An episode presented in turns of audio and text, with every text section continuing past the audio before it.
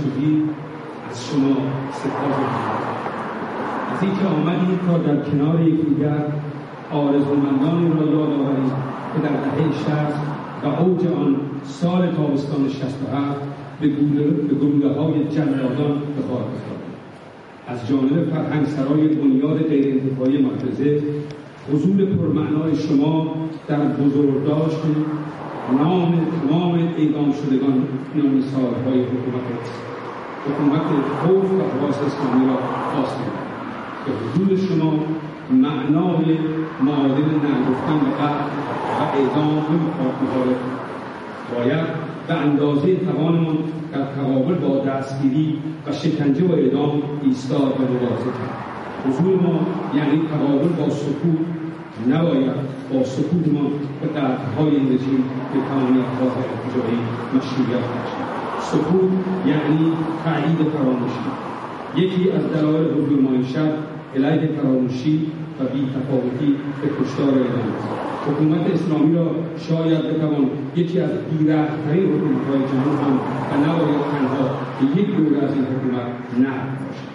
بلکه باید تمامی دوران این حاکمیت و نقل و نفع آن به طور مداوم و مستمر در امر مبارزه باشد اما مراسم انصار به عبارتی سی و سال تابستان شست و پاسداشت نام تمام جنباکوبان راه آزادی مصادف شد با چند افتاد نخست آنکه مراسم امسال اولین یادمان پس از صدور حکم محکومیت تاریخی حمید نوری و پیروزی جنبش دادخواهی و عدالتخواهی دیگر آنکه امسال در فقدان از دست رفتن همراه و رفیقی هستند که نبزش با جنبش دادخواهی و همواره در این ایام تأکیدش به برگزاری مراسم یادمان و نکوداشت و نکوداشت این سنت پسندی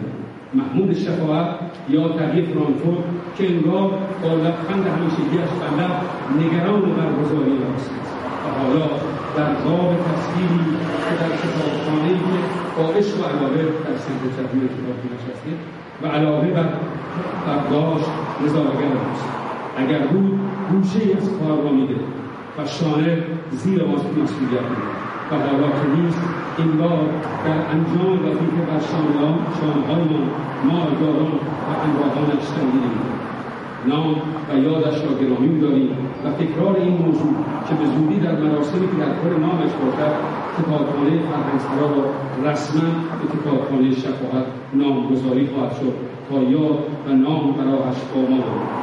خاتمه سپاس از شما عزیزان. نه حاضر در جلسه و جان به در بردگان و داغدیدگان و خانواده و هنرمندان متحد و دستندرکاران این مراسم به ویژه رفیقم مهدی اسمانی که در تهیه و تلاوت این مراسم. نقش تفضل بر دوش کشید به امید آزادی و روزهای بهتر برای ایران. و چنین.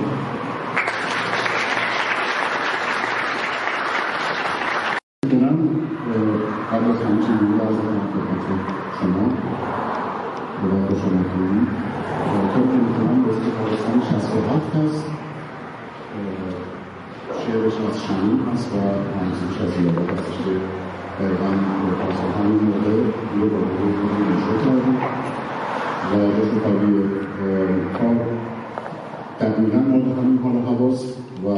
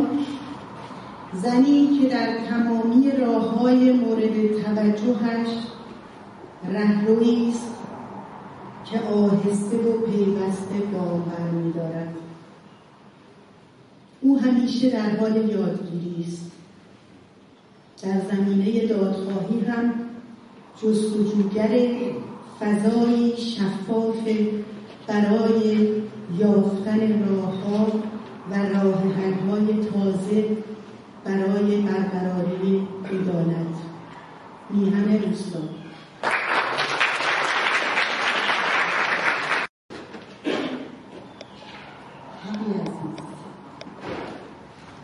یار همراه دادخواهی جای اینجا خیلی خواهی است یادت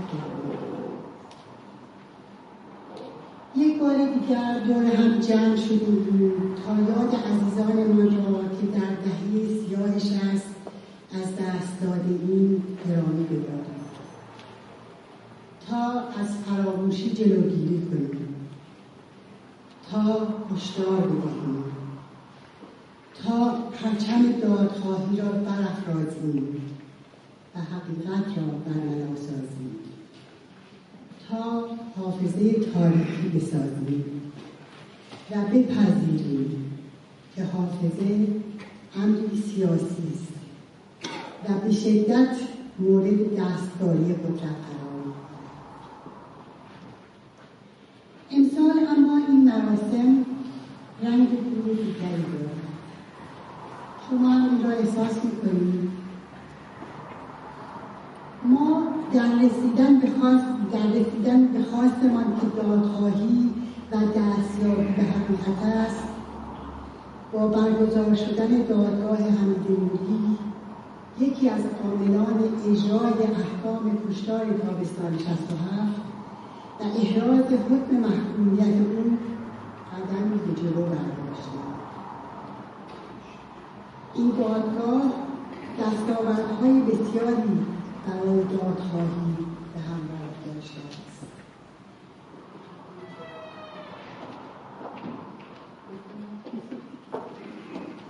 من در اینجا از مادران خواهران از خانواده ها و از همه آنهایی صحبت می‌کنم که در تمام این سالها درگیر مسائل و مشکلات زندان زندانی شکنجه و اعدام بودند.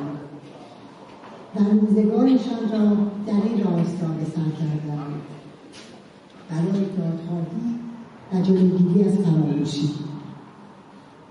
و حفظ شن و مقام انسانی آنها که کشته شد ما در روزهایی که پای کلاب ها و یا یوتیوب و هر جای دیگر می نشستیم و تجربه های تلخ و جانگاه جانگاه بازماندگان را میشنیدیم دوباره به آن سالهای سیاه پر از نگرانی دلتنگی ناامیدی و اندوه پرتاب می‌شدیم همه من علیرغم که اینکه این حکایات را در برنامه های بزرگداشت شنیده بودیم در کتاب هایی که زندانیان از, از خاطرات خود نگاشته بودند خوانده بودیم می‌دانیم و می‌دانستیم که بر زندانیان ما چه گذشته است.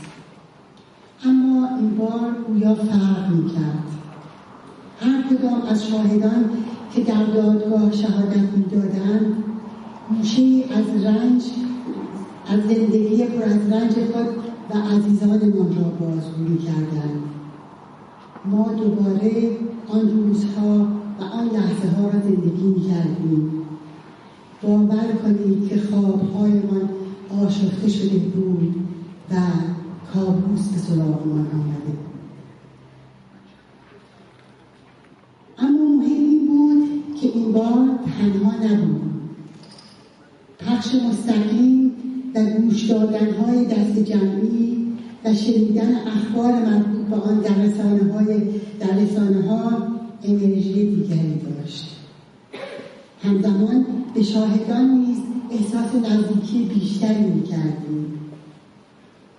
اعضای یک خانواده بودیم و شاید به این دلیل بود که از شنیدن دردها و رنجهایی که کشیدهاند اشکهایمان سرازیر می‌شد.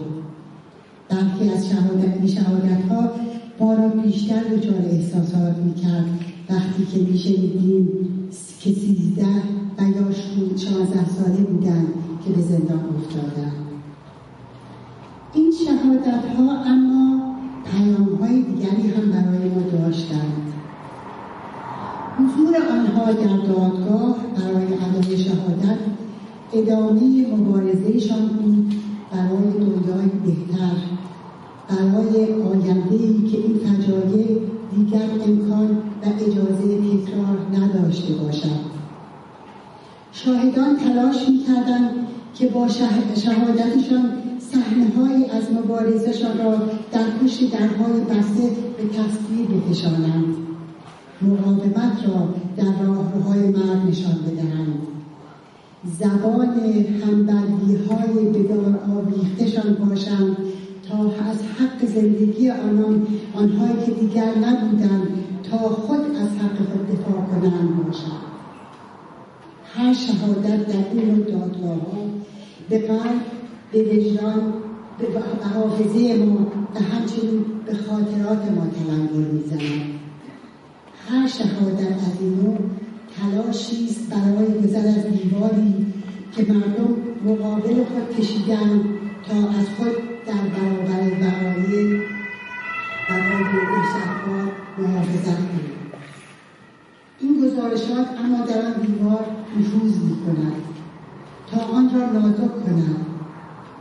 همه ما را آماده سازند تا با چشم در چشم شدن و رو در رو قرار گرفتن با آنچه اتفاق افتاده زندگی کنیم. و یا حتی از آن چیزی که متعلق به گذشته خودشان و خودمان است یعنی بخشی از زندگی ما هست روی برنگردانیم برای بسیاری باور به آنچه میشنوند به معنی واقعی کلمه آسان نیست. آسان نیست که اجازه بدهند که چنین چیزی واقعیت داشته باشد به یاد آوردن بر هم خوردن آرامش مردابی است به نام حافظه. به جندان افتادن و کوفتنش به دیوارهایی که حدود حرکتش را کردن در مقاله خواندم انسان نومی به تجربه در مییابد که در موقع که استیصال نیز هنوز یک برگ برنده دارد آینده. آنچه همواره از فرد ابهام قابل دستکاری است و تا بی نهایت باز. دست کم در حد خیال و آرزو. اما به همین نسبت گذشته مطلقا معامله ناپذیر است. دژیست مستحکم در برابر هر گونه دستکاری. به قول برخص. حتی خدا هم قادر به تغییر گذشته نیست. من اصلا نمی‌خواستم به اینجا بیایم. خوشحال بودم شروع کرده بودم که فراموش کنم. این را یکی از شاهدان دادگاه آشویتس می‌گوید. و ادامه می‌دهد اما بعد احساس کردم که من این را به رفقای کشته شدهام بدهکارم که بگویم که ما چه کشیده ایم اگر ما سکوت کنیم پس بیهوده این رنج تحمل شده است. و هیچ کس از تجربه این اعمال وحشتناک چیزی به یاد نخواهد آورد. چقدر این احساسات میان شاهدان آن سالها و شاهدان این سالها مشترک است. همه آنها گذشته را به چالش می‌کشند تا آینده را تغییر بدهند.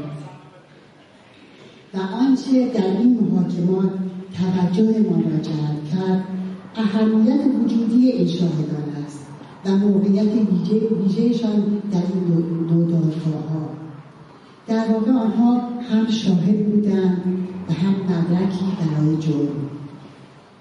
تحقیقات محققات امور اجتماعی نشان داده و روانشناسان می‌خواد توجه در واقع می‌خواد توجه دولت و مقامات اجرایی رو به این جلب بکنه که چقدر برای شاهدان برای اونهایی که این تجربه ترک رو زندگی کردن و زندگیشون شن و مقامشون و آیندهشون همه در دست اون مقامات زندان ها بوده چقدر روبرویی با این مقامات برای هم مشکل هستش. و میگن که نگهداری و مواظبت از روح و روان این شاهدان از و حتی مراقبت ویژه از وظایف دولت ها و این مراجع هستش. و من فکر می‌کنم که اینجا باید بگم سنگینی بار محاکمه حمید نوری نیست در گوش همانهایی بود که از تمام حقوق انسانیشان بیبهرهشان کرده بودند. شدیدترین تحقیرها رو و توهینها رو با آنها روا داشته بودند. سختترین شکنجه ها را تحمل کرده بودند و زندگی و مرگشان در دست آنها بود. این شهادت ها و محکومیت نوری خواب جنایتکاران و مسئولیت مسئول و مسئولان این جنایت ها در زندان ها را آشفته کرده و دادخواهان به کابوس آنها تبدیل شدند.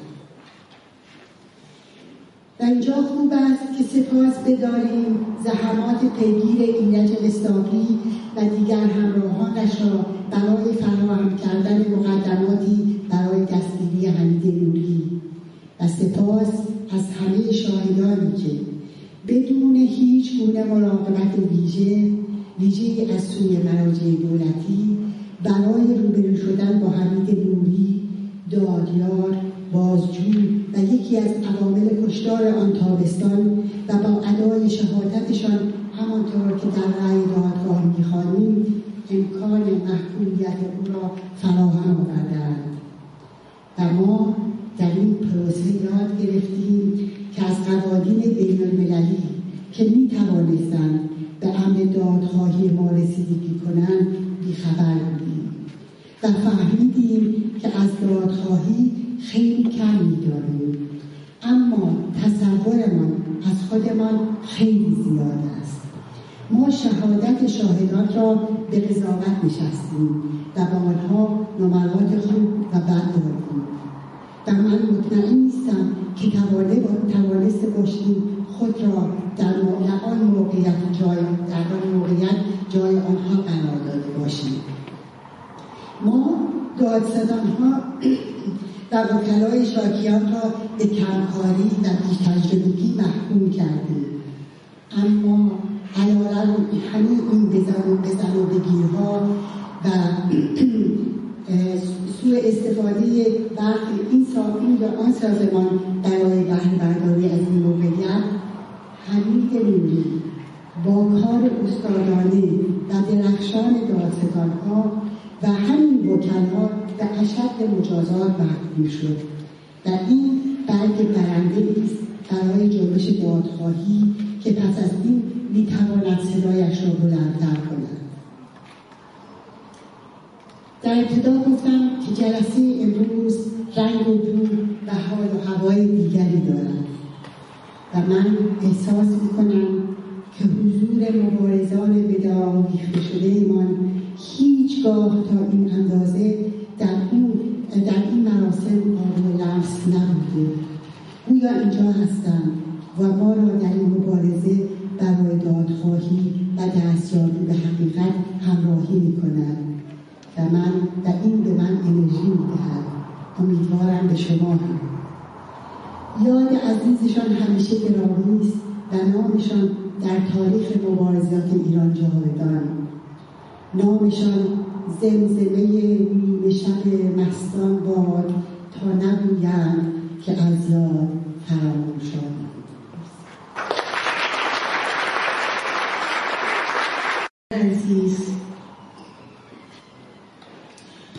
حسین ملکی یکی از شاهدان پرونده حمید نوری در دادگاه استکهلم. او جوانیش رو از 19 سالگی به مدت 11 سال در زندان زندگی کرد.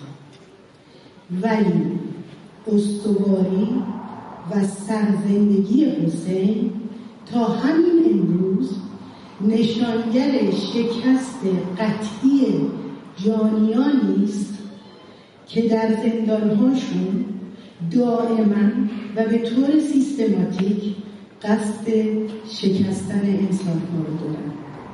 حسین عزیز حسین سلام خدمت حضار گرامی و با تشکر از برگزار کنندگان این مراسم. که این فرصت رو در اختیار من گذاشتن تا من هم به سهم خودم کلامی از تجربه ای که در دهه سیاه شست داشتم با شما در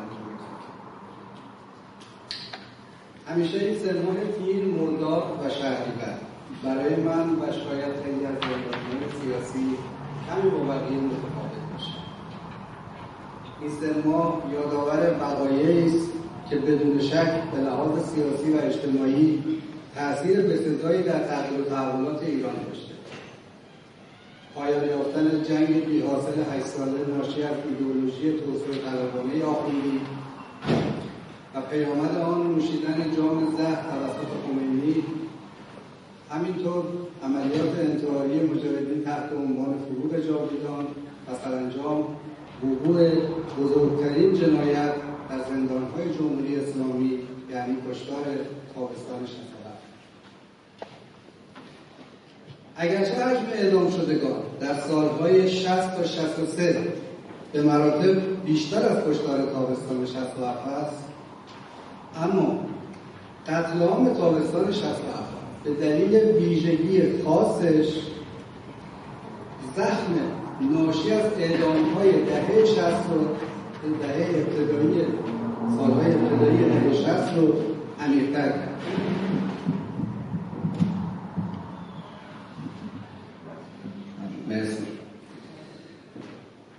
و قطعا تا دستیابی به حقیقت و اجرای عدالت در مورد آمران عاملان اون قتل عام این زخم ترمیم نخواهد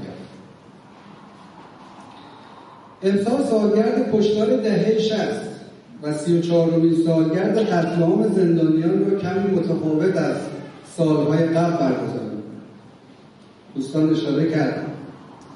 یکی از عوامل اجرایی کشتار تابستان 67 در زندان گوهردش یعنی حمیدونوری به حبس ابد محکوم شد به عنوان یک دادخواه این دستاورد که به جد می‌توان آن را بزرگ دانست. به همه شما و تمام دادخواهان تبریک می‌کنم و خوشحالم از اینکه اسناد و مدارکی که به این دادگاه ارائه شد وقوع کشتارش تابستانش هستند و دستندرکاران آن از جمله ابراهیم رئیسی رئیس دولت فعلی حکومت اسلامی. نقششان در این جنایت بزرگ با حکم محکومیت نوری که به عبارت درستتر محکومیت کل رژیم جمهوری اسلامی بود در یک دادگاه بینالمللی به ثبت به طور قطع می‌توان گفت که دستگیری و محکومیت نوری تحولی در جنبش دادگاهی مردم ایران شد دادگاه نوری فرصت خوبی برای جنبش دادخواهی ایجاد کرد تا بتواند گوشه ای از فجایع دهه شهست را در نزد افکار عمومی داخل و خارج ایران برملا کند. انعکاس گزارشات این دادگاه در رسانه های فارسی زبان و رسانه های بین باعث شد تا سرانجام مهر سریت از روی این کشتار برداشته شود. و مقامات ریز و درشت حکومت به موزگیری و توجیه آن بپردازند این دادگاه توانست به مسئولیت جنایتکاران علیه بشریت پایان دهد حتی اگر حکومتهای آنها همچنان بر سر قدرت باشند. سی و چهار سال از کشتار تابستان 67 که نقطه عطفی در کشتارهای رژیم از بعد به تولدش تا به امروز بوده میگذرد. و در طول این سالها بسیاری نوشتن و بسیار بیشتر گفتن. الان آن هنوز که هنوز است بسیاری از زوایای این کشتار بر ما پنهان است. شاید اولین سوالی که در ارتباط با قتل عام برای همه ما مطرح باشد این باشد که اساسا چرا رژیم دست به این کشتار زد و در این قتل به دنبال چه چیزی؟ من اصلا امشب در حد بضاعت هم به این سوال پاسخ دادم. برای پاسخ دادن به این سوال لازم هست که ما ابتدای یک تصویری از شرایط قبل از کشتار داشته باشیم تا بتوانیم با اون این کشتار رو بهتر درک کنیم. در نظام اسلامی انسان متفاوت وجود ندارد. همه باید تابع یک نگرش فکری و یک سیستم ارزشی باشند به همین دلیل ساده دگراندیش واژهش واحدی محسوب شود و باید از فرهنگ کلامی امت اسلامی همراه با خود دگراندیشان حذف شود. زندانیان سیاسی دهه شست علا رقم همه دیدگاه های متفاوت خط مشهای گوناگون و جریانات سیاسی متفاوت از همدیگر در یک چیز مشترک بودند. همه اونها غیر از آنچه که رژیم میاندیشید میاندیشیدند. زندان دهه شست تا وقوع کشتار رو می‌توان به چهار مرحله تقسیم کرد. البته این توصیف من از زندانهای تهرانه و فکر می‌کنم با توجه به اون که من از شهرستان ها می‌دونم اونجا هم کم پیش همین بوده. مرحله اول بعد از سی خرداد سال 60 شروع میشه که مرحله سرکوب گسترده است. در این مقطع رژیم با تمام قوا نیروهای سیاسی مخالف رو مورد تهاجم قرار با اعدام های گسترده توانست بخش غالب جریانات سیاسی رو از بین ببره و یا به خارج کشور منتقل کنه. در زندان سرکوب تمام عیار حاکم و بدون اقرار های شکنجه و جوفه های اعدام بیبهره فعال بود. هویت زندانی سیاسی در این مرحله تحت عنوان ضد انقلاب له می تا در خدمت سیاست مقاطع بعدی قرار بگیرد. در این مرحله شکنجه های گسترده و طاقت فرسا و صدور احکام اعدام برای مرعوب کردن جامعه و پیشبرد سیاست النصر و رو حرف اصلی اولویت رژیم از بین بردن توان تشکلیابی مخالفین. با ضربات گسترده رژیم تشکیلات های مخالفین و تا حدودی از این بابت به ثبات رسیدن مرحله دوم از اواسط سال 62 شروع می شود که مرحله ترباسازی است. سیاست همگون کردن مخالفین با ایدئولوژی حاکم. در این مرحله سیاست حاکم بر زندان توهین کردن زندانی سیاسی از باورهای خود است که بدان این در برابر نظام اسلامی قرار اینکه زندانی با چه انگیزه ای ایدئولوژی حکومت را بپذیرد برای رژیم مهم نیست. مهم مثل او شدن است و در این را از هر روش و امکانی استفاده می‌کنه لاجوردی همیشه می‌گفت ما می‌دونیم انگیزه های توابی برای پذیرفتن ما نادرست است. زندان نمی‌توانم بکشم و می‌برم اما چون انگیخته هایشان یعنی پذیرفتن نظام اسلامی درست است به مرور زمان انگیزه هایشان هم درست میشن به همین دلیل ما شاهد برپایی قبر و قیامت و تابوت و های مسئولی در زندان است قوانین ضد کما یا ضد زندگی جمعی برای فشار بیشتر بر روی زندانی به مرحله شد ما یه معلم فرهنگی داشتیم به نام موسوی. معروف بود به دیویست تناقض. دیویست تناقض از مارکسیسم گرفته بود و هر روز میومد گفت ما این تناقض رو به جواب موسوی تو آخرین صحبتش تو زندان گفت که من به مقامات بالاتر گفتم که اینها یک زندانی معمولی نیستن. اینا آدم های سیاسی هستن. آدم سیاسی رو با پتک و زور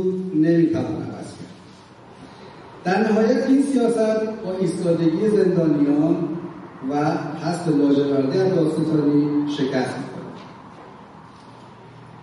مرحله سوم که از اواخر سال 63 شروع میشه مرحله بازیابی هویت زندانی سیاسی در این مقطع در این زمانی تلاش زندانی کسب هویت از دست رفته سالهای سیاست سرکوب و تبعاسازی است. اگر زندان زندانیان در مقطع زمانی 60 63 با مقاومت منفی در برابر اراده زندانبان میستادن از این مقطع شکل ایستادگی رفته رفته علنی میشه. تن ندادن به قوانین زندانبان مثل ممنوعیت ورزش جمعی تاکید بر انتخاب مسئولین اداره بند توسط خود زندانیان جداسازی توابین از غیر توابین و غیره سیاست هایی بود که زندانیان در در این سالها ما شاهد حضور امنیتی های رژیم تحت عنوان فرهنگی مثل حسین شریعت نادری و حسن شایانفر در زندان است. حسن شایانفر یک بار در بند ما چنین گفت. ما سه نوع زندانی در زندان یکی توابین هستن یکی کسانی هستن که تواب نیستن. ما را هم قبول ندارن و قصد مقابله با ما ندارن. و یکی کسانی هستن که نه تنها ما را قبول ندارن بلکه قصد مقابله با ما دارن. ما تلاشمون اینه که این سفید زندانی رو شناسیم. تیپ اول دوم رو آزاد کنیم و تیپ سوم رو برخورد لازم رو باهاشون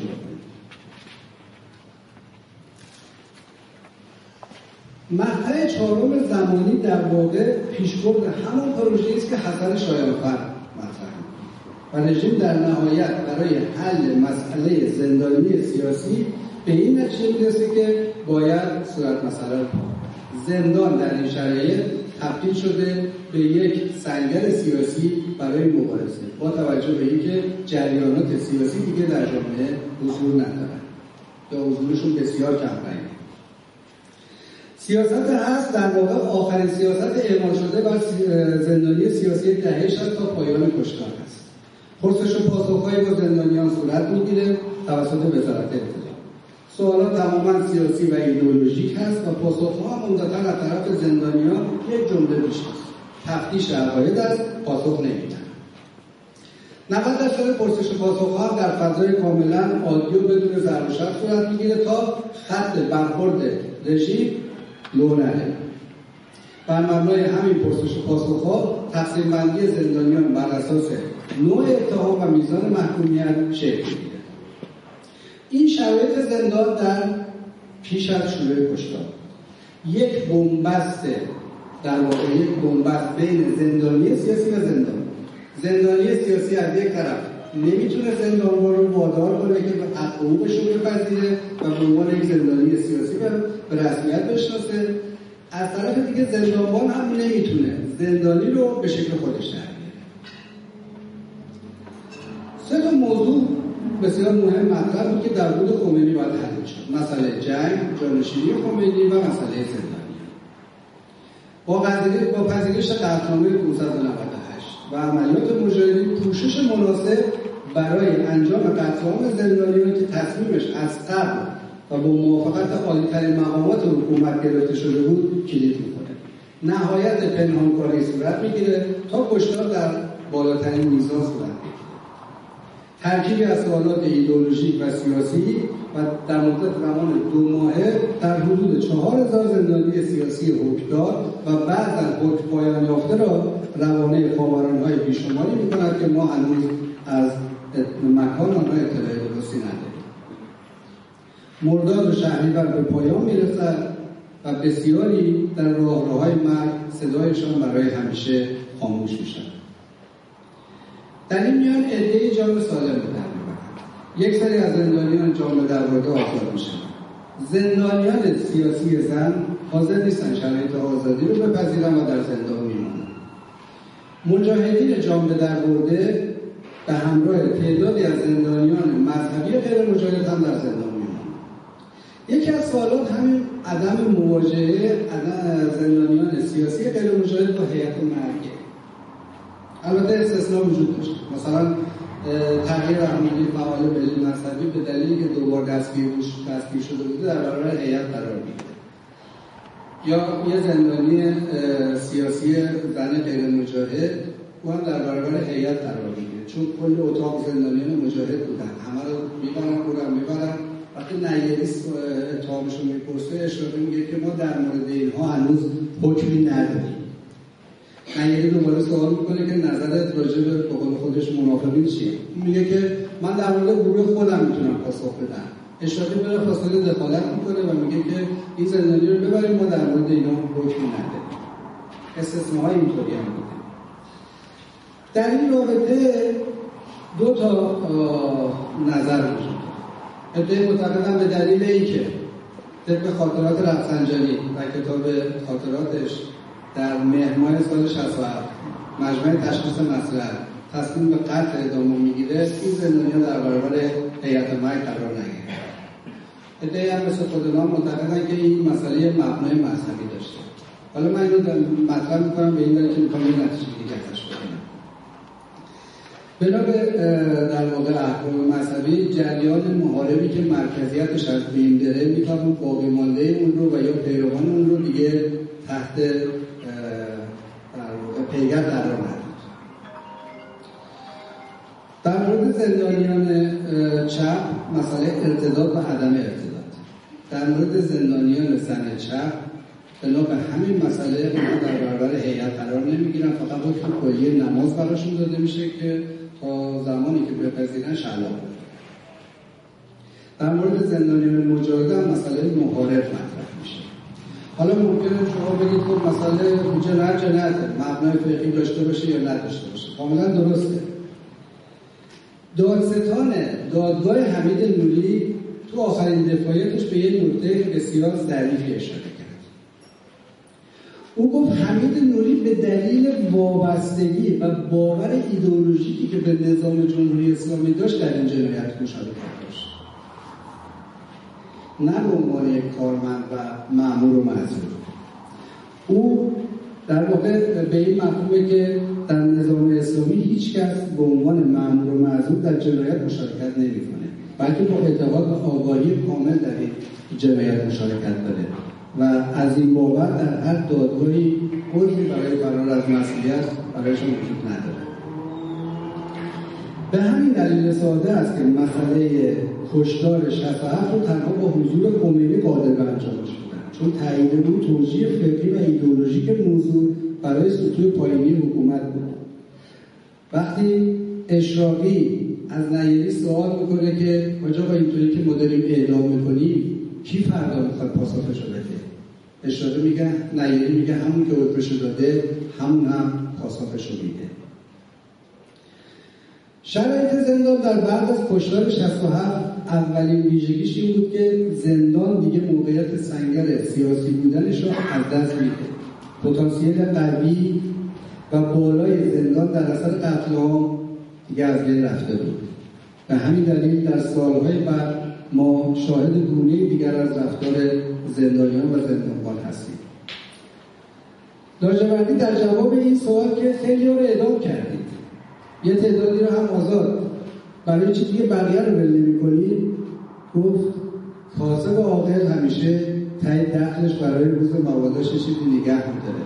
شما تایید دخل ما برای روز موادا هستید این روز موادا سال 68 در این سال اولین گزارشگر بشر بعد از کشتار از ابین بالین دوم ظاهرا او با مقامات قضایی و اطلاعاتی توافق کرده بوده که در ازای آزادی باقی مانده زندانیان گزارش خیلی سبکی بده.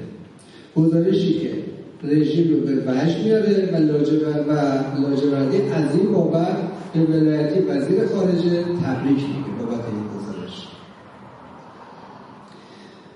اما رژیم مثل تمام قول و قرارهای دیگر زیر یک توافق می‌زنه. در گزارش دوم گزارشگر گزارش تندی میده و به مسئله کشتار زندانیان اشاره می‌کنه. پیامد اون تغییر سیاست رژیم. است سال 69 سیاست مرخصی زندانیان در پیش گرفته میشه. زنان زندانی رو تحت عنوان مرخصی در واقع از زندان بیرون می‌کنن که به مرخصی وصل با آزادی معروف میشه مردان زندانی هم که بخش غالب حکمشون ده ساله بود و در سال هفتاد به پایان می‌رسید به مرخصی قبل از آزادی میآیند که این هم بیشتر فشار خانواده ها برای خود زندانی ها بود به مرور به مرور هفتاد به بعد آخرین های زندانیان دهه اول آزاد میشه. چون دیگه رژیم احتیاجی به حفظ تایید دخلش نداشت. حکومت پرونده یک دهه زندان اسلامی را با کارنامه ای از شکنجه و اعدام های گسترده به پایان می‌برد جانهای بسیاری بر روی تختهای شکنجه های اعدام و راهروهای مرگ گرفته میشه. اما حکایت اعدام و شکنجه همچنان تا به امروز باقی است. محکومیت نوری در دادگاه روزنه امیدی ایجاد کرد که نه جنایت و نه جنایتکاران مشمول مرور زمان نمی شود و همه آنها روزی باید پاسخگوی عملشان باشند. حال بر جنبش دادخواهی است که نشان دهد آیا می از این فرصت استفاده کند؟ و یا نه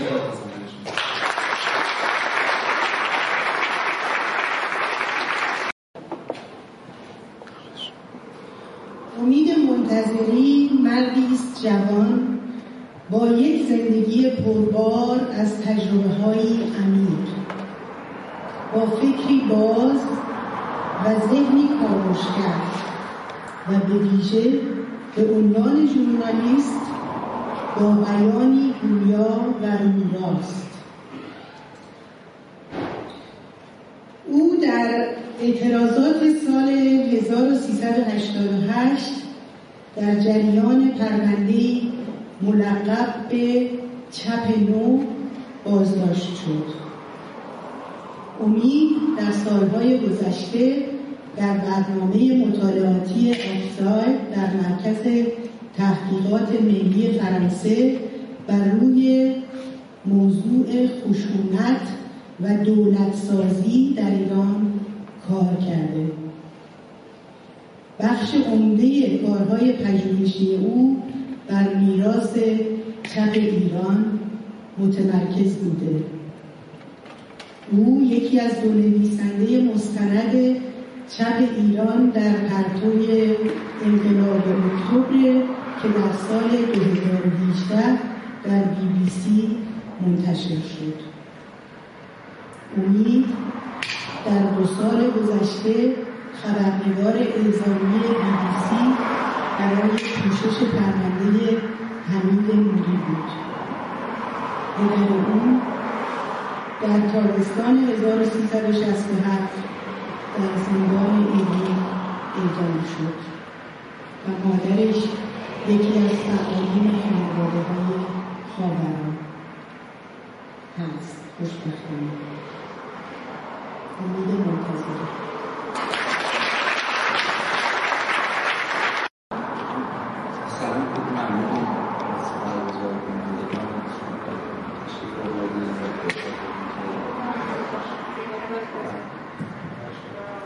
ممنونم از برگزار کنندگان و شما که تشریف آوردین و فرصت بدین که من اینجا صحبت کنم. طبعا دادگاه حمید نوری پیروزی بود پیروزی بزرگی که بر روی شهادت ها کتاب های خاطرات استفاده بود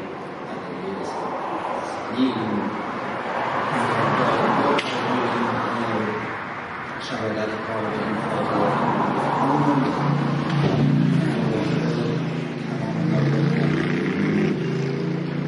های بسیار طولانی با انتقادات بسیاری من مطرح شده خیلی حامی میگن بزرگا ترجیح میدن زرخان نزدیک کمونیسم زبانان بالاخره بعد از بارها شکست یک بار پیروزی اما مسائل زیادی مطرح شد. از جمله اینکه آیا اتهاماتی که در دادگاه مطرح شد حکمی که نوشته شد تاریخ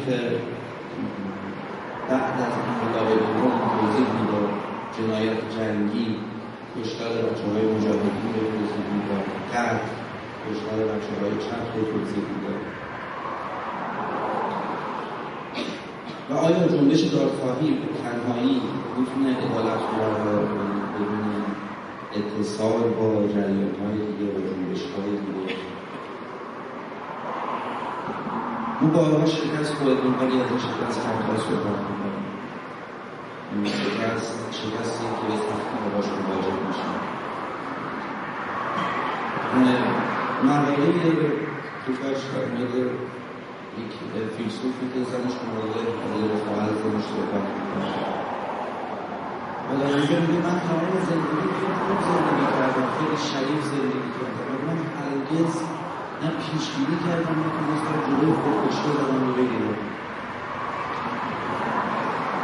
که اونها هم میفته که کشتارهای دقیق اول شروع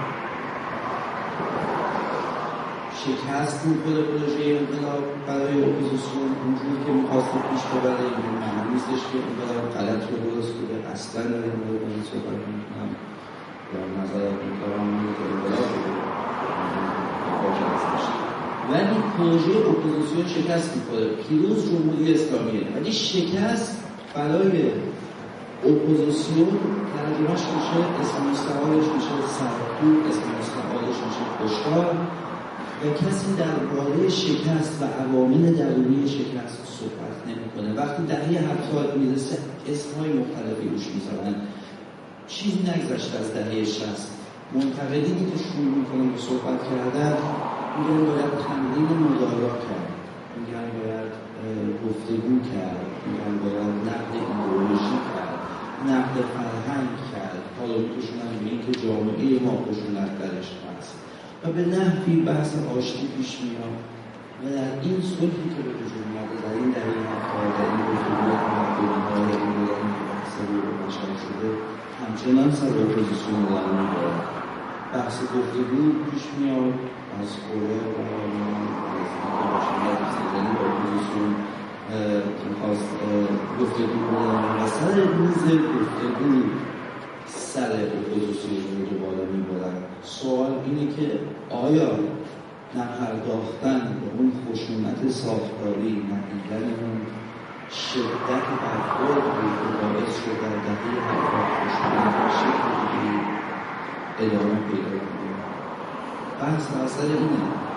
وقتی که در آلمان فاجعه جنگ جهانی دوم روی میده و کشتار بزرگ دوران پیش میاد یاسپرس چهار جور مسئولیت چهار جور گناه رو برمیش کنه بلا فاصله که اولین کارهایی که بعد از 1345 بود.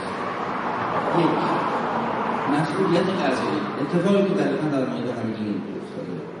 و شاهدان تونستن واقعا با سالهای سال روایت بیان و بالاخره کمک کنن که ثابت بشه که چنین جنایتی که پنهان شده بود اتفاق افتاده در یک دادگاه بین این رو یاسپرس اسمش رو می‌ذاره مسئله به شکل قضایی ولی سه جور مسئله تقصیر دیگه برامش میداره مسئله تقصیر و گناه سیاسی که تمام جامعه امروز و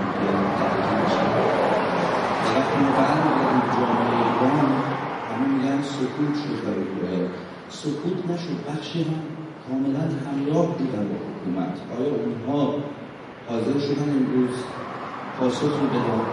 در ایران همینطوری پشت هم دارن فیلم و کتاب می‌سازن مقابل دهه شست فیلم های پربیننده پربیننده در این فیلم های جشنواره فرج میشه. ماجرای نیمروزی ماجرای نیمروزی دو. بارها و بارها اپوزیسیون پیش نشون میدن.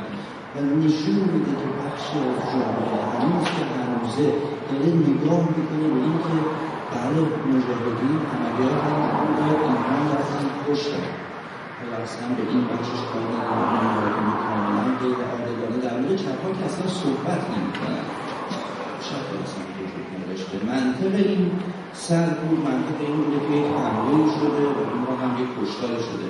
نمیگن آفتاب شد نمیگن چه چراغ شد فروغ جاودان شد و توضیحشون اینه ما زدیم سرکوب کردیم اینا می‌خواستن در زندان شورش کنیم چیزی شده شهری صحبت هم میگه در مثلا قائم مقام. که دوباره یکی از همون کارهای جمهوری اسلامی داره تولید می‌کنه و بسیار هم پربیننده است.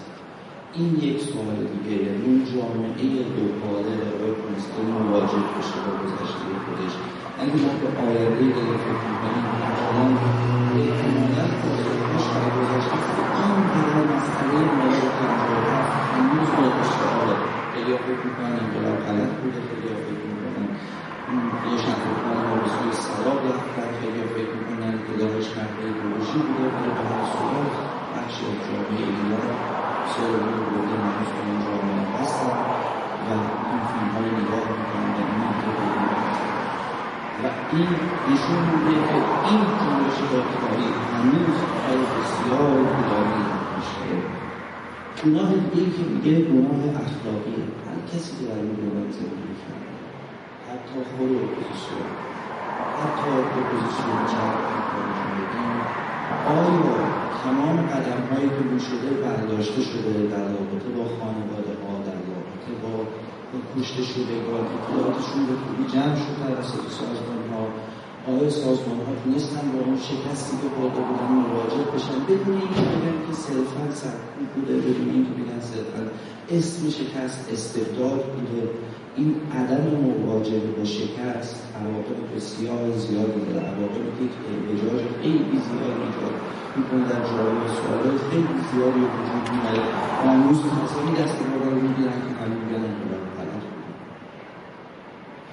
به قسمت آخرش نمی‌پردازم که ماسکوس میگه که هر یک گناه چهارم گناه جهان شموله وقتی راجع به آلمان دوران حرف می‌زنه. هر کسی که اون اصل رو تجربه کرده هر کسی که و این نکته بسیار مهمه که ما با چه هستیم وقتی که مسئله کشتار با شست و هفت کشتارهای در شست و هفت بریم بتونیم این دیگری که ازش صحبت می‌کنیم این چیزی که برنامه صحبت بعد از جنگ جهانی دوم میگه. میگه باید یک شرم وجود داشته باشه و این شرم صرفا مسئله کشتن دیگری توسط یک دیگری نیست مسئله مواجهه ما با خودمونه. بخش جامعه مهندقی متوازن کشتن. که کسی راجع به این صحبت نمی‌کنه. مجاهدین حمله می‌کنن وقتی از در دیوار اعدام می‌کنن صدای کسی در نمیاد. چندین سال بعد برقرار صداهای مختلف میاد ولی تو دهه هفتاد باشم فکر کنیم چه جوابی به این میدن تمرین مدالا کنیم گفتگو کنیم آشتی کنیم آقا در صبح دارن سر ما رو می‌برن نمی‌تونیم این دولت تعریف خیلی خواستش اینه انحصار ابزار خشونت در شرایطی سطح صفر خشونت کل مسئولیت خشونت با اون ولی یک جامعه هم هست که با اون همراهه من اینه که در این نقطه ما متوقف شیم ما پیش نریم و نبینیم که در دهه شست کسانی بودن که ایده ای داشتن این ایده سرکوب شده و بدون اینکه از اون ایده اسم برده بشه از اینکه آقا جان چه کسی تونست بود در این دوره مثلا سرکوب کرد؟ چه کسی اون رو به این چه کسی اون رو کشت هیچ کسی در مورد اینها صحبت نمی‌کنه. در در مورد این ایده صحبت نمی‌کنه. بعد صرفا در یک حد حقوق بشری در یک حد حقوقی مطرح میشه. به قول لویناس اگر همچنان فرصتی برای عبادت هست این فرصت چه جای کردن اون دیگری که کشته شده؟ من فکر می‌کنم این بحثیه که باید از شروع کنیم. خدا من روز سازمان اکثریت بوده. میره به دنیا تاشکند برمیگرده. من فقط تحصیل دوره بخش کوچیکی از صحبتاش به این به اشتباهه و من چند وقت پیش گفتیم و بودیم خیلی خیلی شد شده بودیم ولی این یک واقعیتی بودش که بالاخره ما باید یک جوری باهاش مواجه می‌شدیم میگه که در این پلنو میگه میگه که ما خیلی عقبانده هستیم. علتش ختمش انحرافی ما بود. به پایداران گفتیم اعتصاب نکنید به زمان گفتیم این وضع گذراست مردم با به سوی سلام بردیم ما, با... ما باید آشکارا و زحمتکشان بدونیم. که اشتباه کردیم. اطلاعات اشتباه و چپ افزایش جنب اعتماد مردم به ما خواهد شد. ما جایگاه خود را باز خواهیم ما از موازین زندگی علمی حزبی فاصله گرفتیم. فقدان دموکراسی در تشکیلات همه تشکیلات رهبری خود عشق می‌ورزیم و این سزاوار نیست که تشکیلات بیخبر بمانیم این چه اندیشه است که به تشکیلات اعتماد و اعتقاد ندارد. رهبری بر خود اقدام به گزارشها نمی‌کند و از این گزارش به تشکیلاتش حرکت نمی‌کند.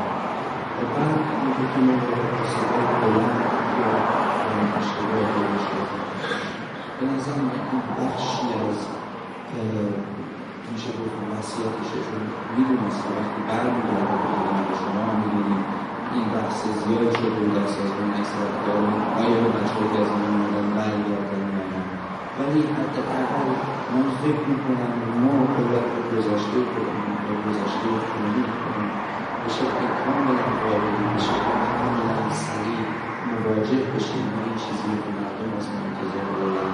این چیزی که رابطه ما با گذشته رابطه ما با آینده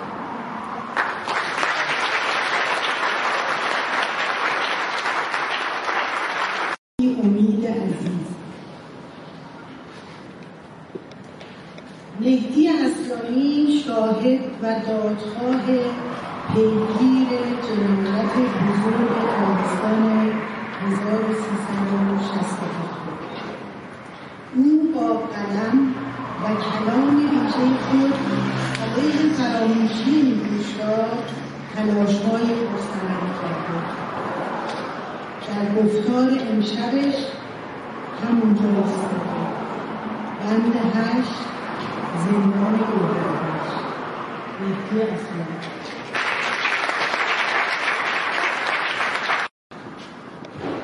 سلام می‌کنم به همه دوستان عزیزان خانم‌ها که وقت گذاشتن و خرفته خودشون رو شدن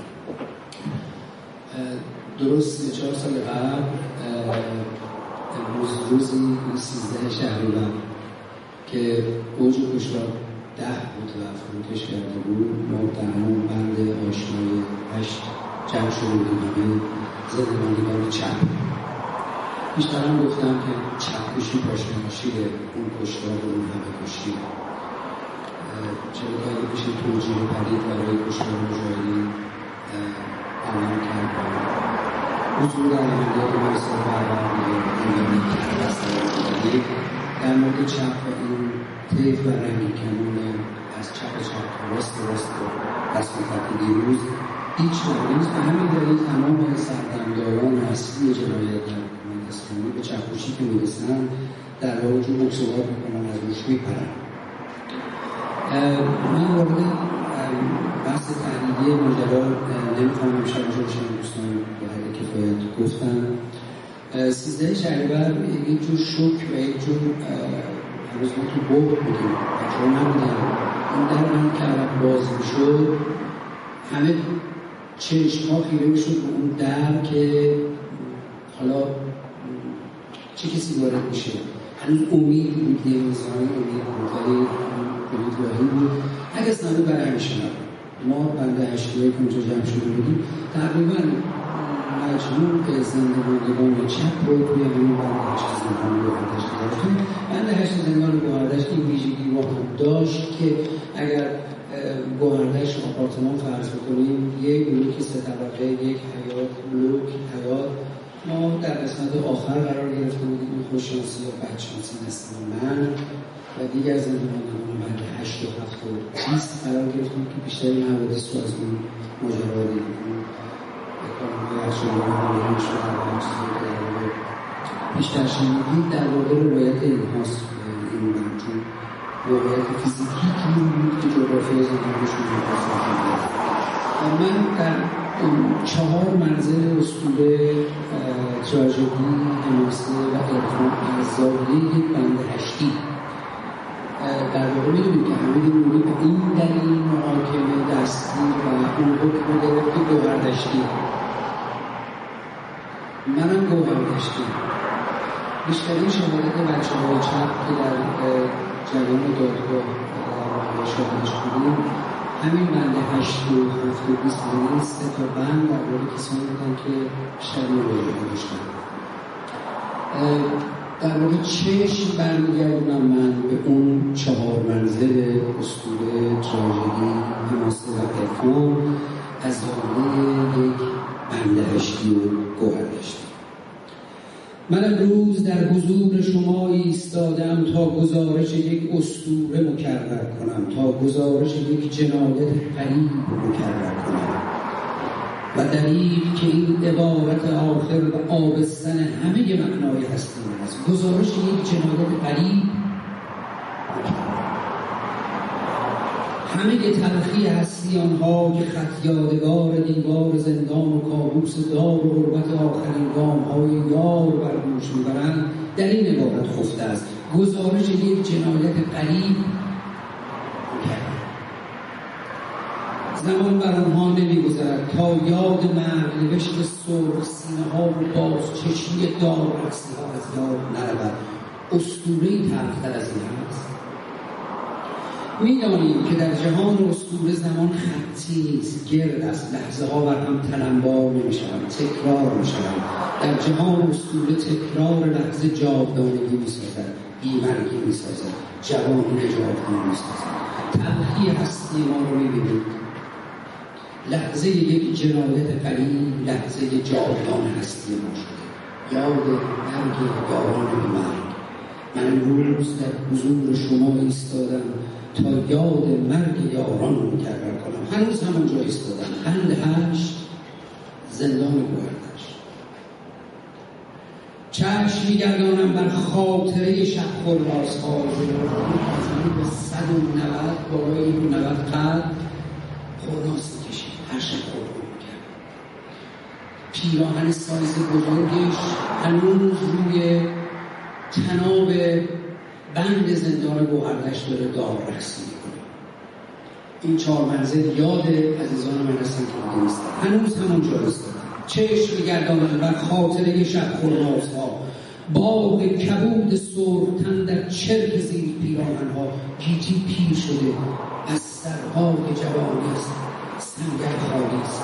من امروز در حضور شما ایستادم تا گزارش تراژدی رو کنم. گزارش نه و حقیق خدایانی که شهر نمیشه و به شقاوت خیش فخر میفروشن می‌دانیم بنیان ساخت تراژدی شورش است حتی اگر پیروزی در چشم انداز نباشه. قهرمان تراژدی شورش می‌کند تا هم نوایی و خدایانی را انکار کند که تقدیر تلخ رقم زدن قهرمان تراژدی به تقدیری نه می‌گوید که بندی معنای زندگی قهرمان تراژدی یکی نه یکی نه که مرگ رو باید دارد من امروز در حضور شما ایستادم تا تراژدی مرگ یاران رو مکرر کنم. هنوز همونجا ایستادم. بندهش زندان بکنش چشم میگردانم به فطرت مغرور آوازها. سینه فراغ رازها سنگ و قلب هنوز ماندن کرکس ها گرد خون جگران من امروز در حضور شما ایستادم تا گزارش یک حماسه مکرر کنم.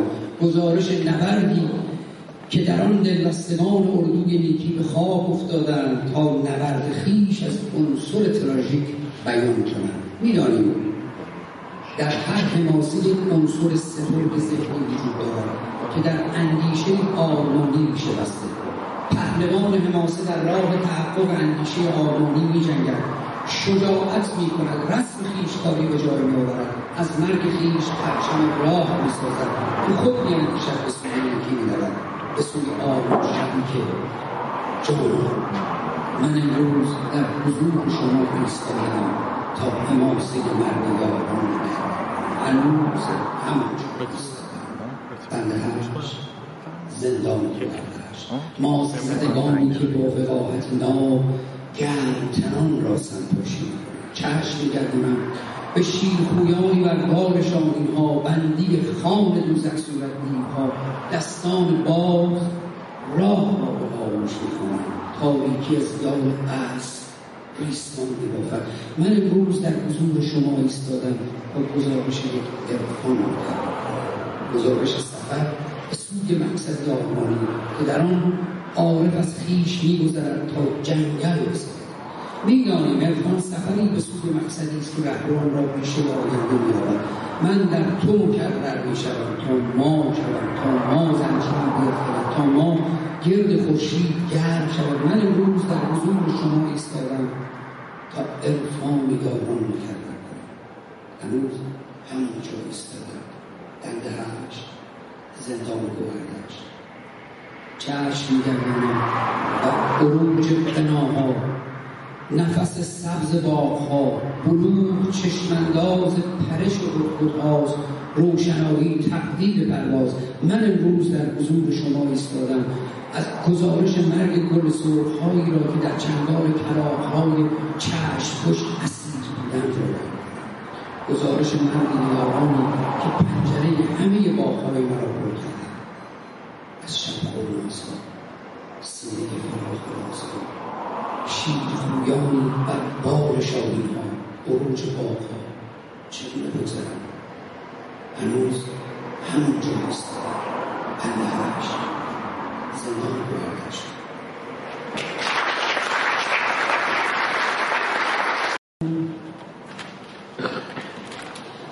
مهداد قرار. هنرمندی که زیر و بم آزادی و رهایی رو از راه موسیقی به ما انتقال داد. اگر شاعر سروده های رود و خون اردوان ها رو یعنی سعید سلطانپور رو خیلی زود از ما گرفتند اما این سروده ها با کارهای ماندگار مهداد بران زنده ماندند و شور و شوق و امید و آزادی و آزادی خواهی رو در طول نسلها و دهه ها زنده نگه داشتند دوستان امشب ما میهمان مهداد بران هستیم. و دوستان خوب و خوشصدایی که او را همراهی می‌کنند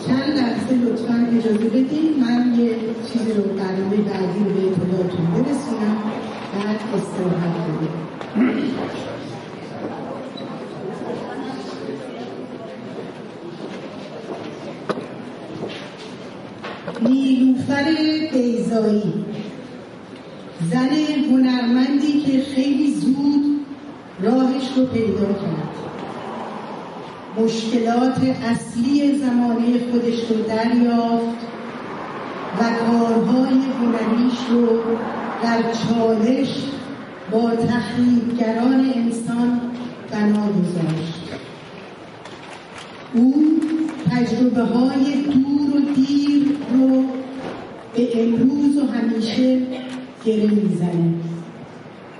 نیلوفر امشب به همراهی بازیگران خوبش ستاره سهیلی و شیلان شهبازی تجربه های زیستی بازماندگان جنباختگان رو به تصویر می‌کشه. برای آماده کردن صحنه 15 دقیقه استراحت میدیم. از همه شما اجازه بدید اجازه بدید. از همه شما خواهش می‌کنم. اولا می‌تونید سری به میز کتاب بزنید از خودتون پذیرایی کنید و کمک مالی بدید. صندوق کمک مالی بیرون هست. بعدم حتما سر وقت به سالن باز کردید با تئاتر نیلوفر به همایی امشب ما به پایان می‌رسه. فقط یک خبر دیگم بهتون بدم. اونم شب یادبود فرهنگ کسرایی روز 17 سپتامبر در اوگوهاس در فرانکفورت ساعت 19 فراموش نکنید ما فرصت بزرگ داشته کسرایی رو نداشتیم. به دلیل کرونا و این کار رو می‌خوایم در 17 سپتامبر انجام بدیم.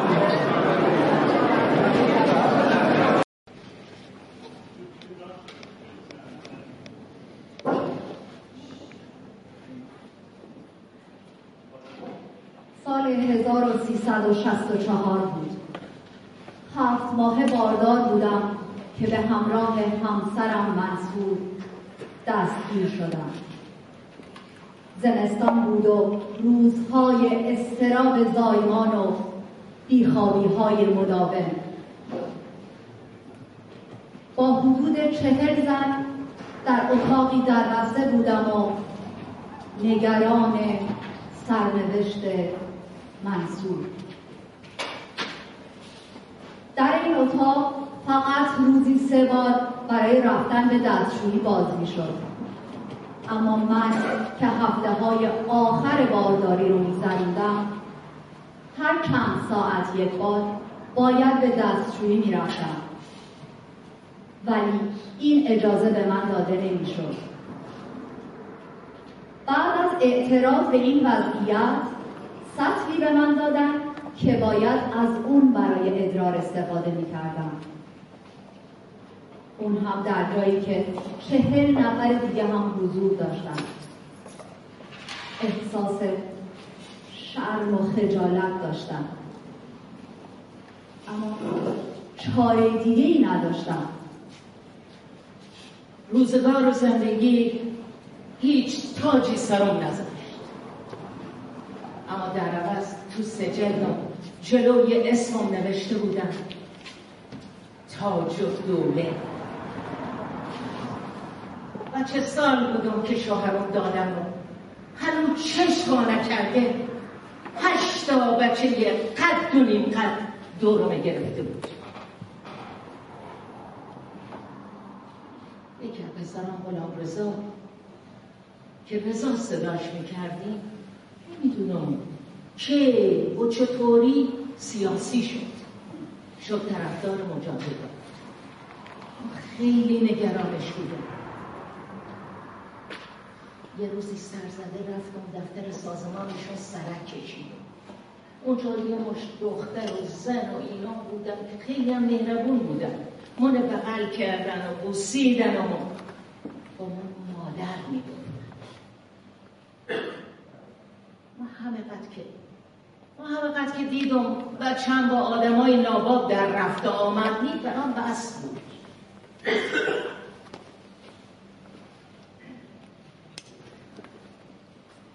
اما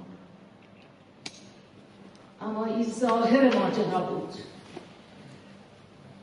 ظاهر ماجرا بود و نمی‌دونستم چه سرنوشت شومی در انتظار ما و خانوادم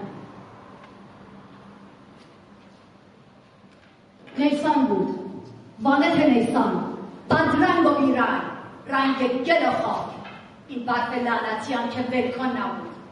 برف پاکن ماشین از کار افتاده بود و راننده فقط می‌تونست شیشه سمت خودش رو پاک بکنه تا کمی جلوش رو ببینه و به حرکت ادامه بده.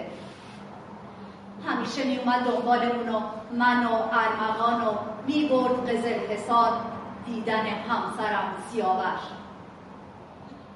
ولی تو اون روز برفی که چشم چشم نمی‌دید همه چیز یه طور دیگه ای بود. دخترم ارمغان مرتب بیتابی می‌کرد و من تلاش می‌کردم آرومش کنم. مامان مامان مامان من گشنمه باشه مامان جون الان یه جا نگه میداریم. مامان من گشنمه یه دفعه نفهمیدم چی شد. فقط سیاهی آسمون و برق و به یاد میارم و خورد شیشه های پنجره ای که چون کار. بهید و درید دیگه صداش در نیومد و نگفت گرست است. دو هفته بیمارستان بودیم. دخترم ارمغان ضرب مغزی شده بود و بعد از دو هفته در بیمارستان سوخت و تموم شد. پیشونی نوشت ما رو سرنوشت به سیاهی است هم زده بود. حسین پسر آخرم بود. یه جوری تحت بود. درسته که همه بچه ها برای مادراشون فرقی ندارن اما راستش حسین رو یه جور دیگه دوست داشتم. به خاطر فعالیت سیاسی گرفتنشو یازده سال زندانی بود. تمام جوانی تو راه اوین و قزل و گوهردشت شد. تابستون شست بعد از جنگ ایران و عراق امید داشتم که آزاد بشه اما یک دفعه ملاقات ها قطع شد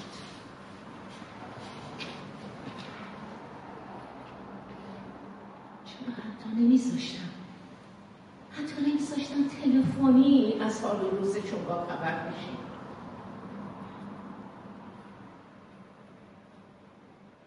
بعد از اعدام های شست و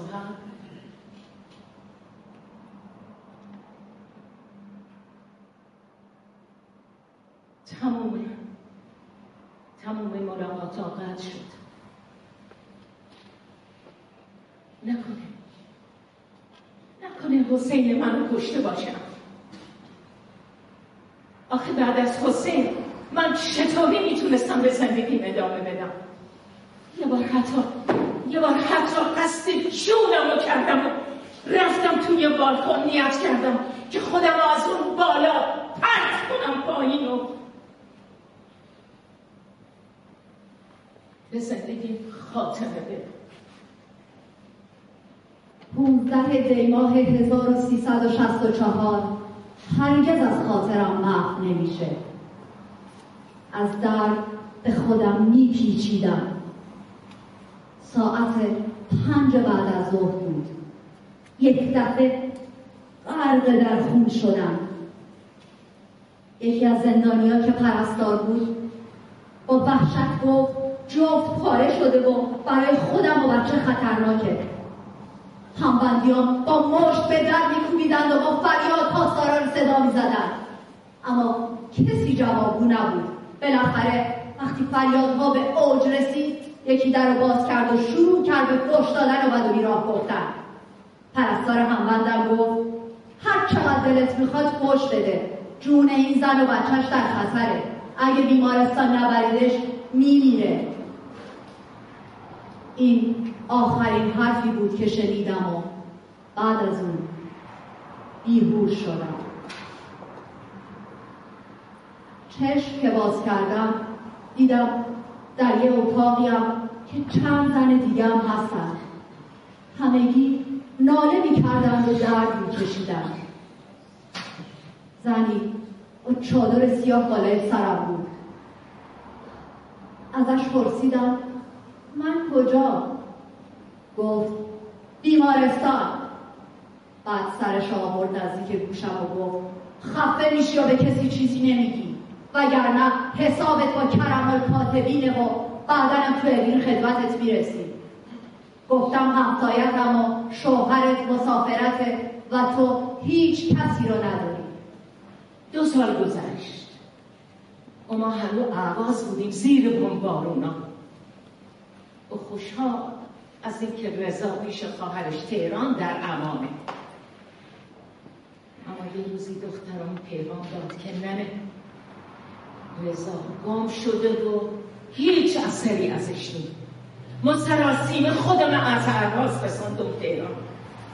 و تا برسان خونه یه دختران دل تو دلم نمود. بعد دو ماه آزگار بالاخره فهمیدیم رضا و دوستشو گرفتن.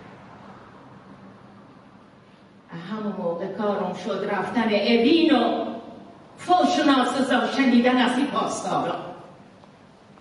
اما ناامید نشدم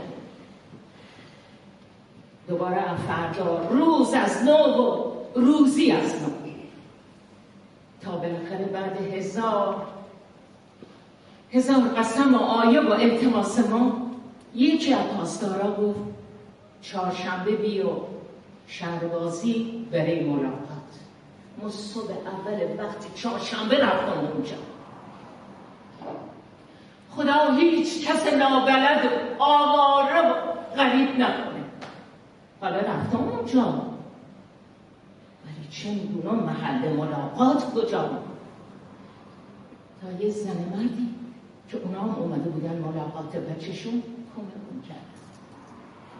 بعد ساعت ها انتظار کشیدن. رزان دیدم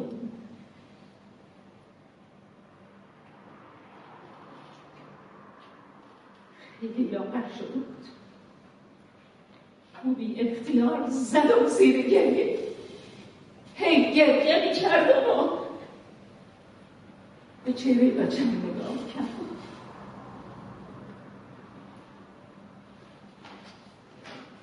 دخترم المقام فقط سه سال و نیم زندگی کرد.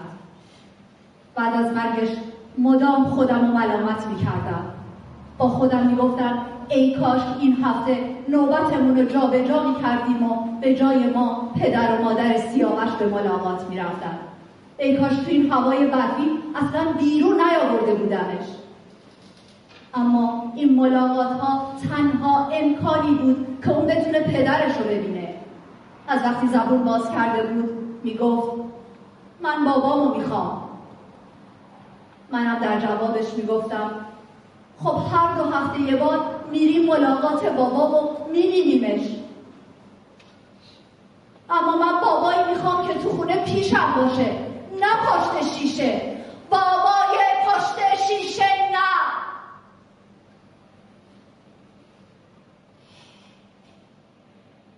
بعد از مرگ ارمغان به دیدن سیاوش نرفتم از طرفی توانایی که این خبر رو بهش بدم نداشتم. از طرف دیگه عصبانی بودم و نسبت به همه چیز واکنش منفی داشتم. انگار می‌خواستم از خودم از همه انتقام بگیرم و با همه کس و همه چیز تصفیه حساب کنم. نامه های سیاوش به من هم بی جواب میموند. احساس تنفر از سیاست و پلشتیایی که دخترم از من رو بود رها نمی کرد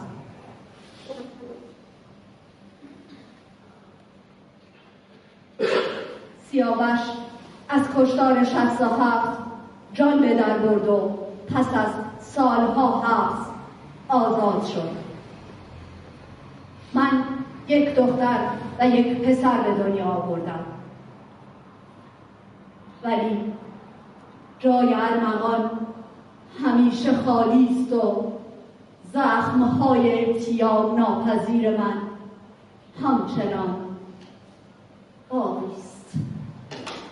بعد از چند ماه دلشوره و بیخبری پاییز شست هفت ملاقات ها از سر گرفته شد اونجا فهمیدم اکثر دوستای حسین رو اعدام کردن اما حسین زنده است. زمستون شست هفت بیشتر بچه های زنده مونده رو از زندان آزاد کردن. اما حسین و تعداد دیگر رو نگه داشتن. وقتی دستگیر شد همش نوزده سالش بود. و الان بعد از یازده سال سی سالگی رو پشت سر گذاشته بود. بعد از اعدام های شست و هفت بخش بزرگی از زندان رو اختصاص داده بودن به دوست ها و قاچاقچیان مواد مخدر. در یکی از ملاقات ها متوجه شدم تعدادی از مادران قابلمه به دست در رفت آمدن. من فکر کردم شرایط بهتر شده و ما می‌تونیم برای بچه هامون غذا بیاریم. منم تو ملاقات بعدی با یه قابلمه غذا رفتم زندان. لوبیا پولو غذای مورد علاقه حسین رو درست کرده بودم. اما اما نوبت من که رسید غذا رو از من قبول نکرد. از یکی از مادران قابلمه به دست پرسیدم ببخشید شما برای زندانیتون غذا آوردین بله شما نیاوردین چرا؟ آوردم ولی غذا رو از من قبول نمی‌کنم. جرم بچه شما چیه؟ زندانی سیاسی. مگه بچه شما اتهامش سیاسی نیست؟ و خدا بدو سیاسی چیه؟ خدا رو شکر. بچه من سیاسی نیست. به جرم دزدی آوردنش اینجا. این نون رو هم رفیق بد انداخته تو دامن ما. ناامید و سرگشته قابلمه به دست. برگشتم خونه. چند سال بعد در روز آزادی حسین براش لوبیا پلو درست کرد. و خدا رو شکر که بچه من دوست نبود. در حالی که با مرگ هم نفس شده بودم صدای گریه نوزادم به من جانی دوباره داد. اسمشو گذاشتم یاشا. با منصور قرار گذاشته بودیم اگه بچه‌مون دختر شد اسمشو بذاریم پرواز اگر پسر یاشا. به اصرار خودم با کودکم به بند برگشتم. انگار به میون خانواده خودم رفته بودم. یکی یاشا رو گرفت و یکی زیر بغلم رو. هر کسی چیزی می آورد و به خوردم می‌داد. یاشا رو تر خشک می کردند و زندگیمون در بند رنگ و بوی تازه‌ای به خود گرفت.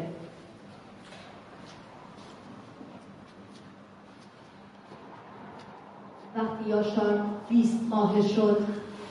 به ناچار.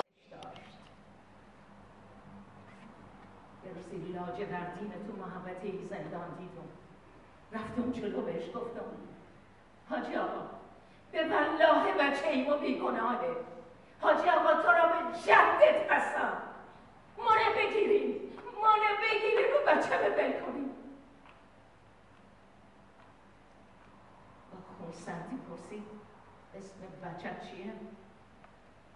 تا اسم رزان اووردم گفت حکم او سگ منافق که اعدامه.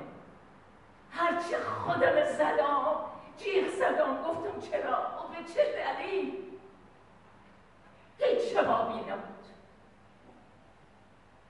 بختم سیاه بود و فقط اسمم تاج دوله اولین شب بعد از آزادی که رفتم یاشا رو بخوابونم هر دو از شوق در کنار هم بودن. انگار می‌خواستیم در قالب یک تنجا بشیم. همدیگر رو در آغوش گرفتیم و من شروع کردم به خوندن آهنگی که همیشه منصور براش می‌خوند. پسرم وقتی بیای با خنده هات به دلم رنگ جوونی زنی پسرم وقتی که تو دنیا بیای چراغ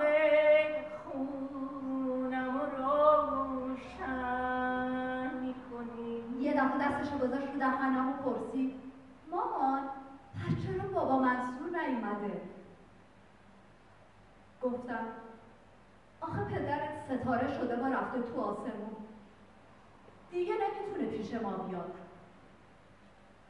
دوید سمت پنجره و خیره شد به آسمون و گفت مامان نکنه بابا منصور که ستاره شده و تو آسمونه؟ از اون بالا بیفته پایین. اگه بیفته پایین خیلی دردش می‌گیره ها.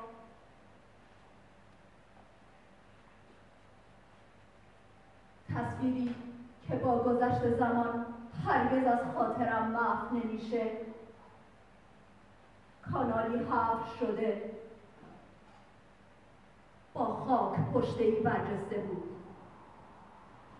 انگار منصور از زیر خاک پشته با من حرف می‌زد. نمی‌خواستم خاک پشته رو به مادر منصور نشون بدم. سنگی بینشان که بر مزاری فرضی حک شده بود رو نشون مادر منصور دادم و گفتم اینجا دفنگاه منصوره.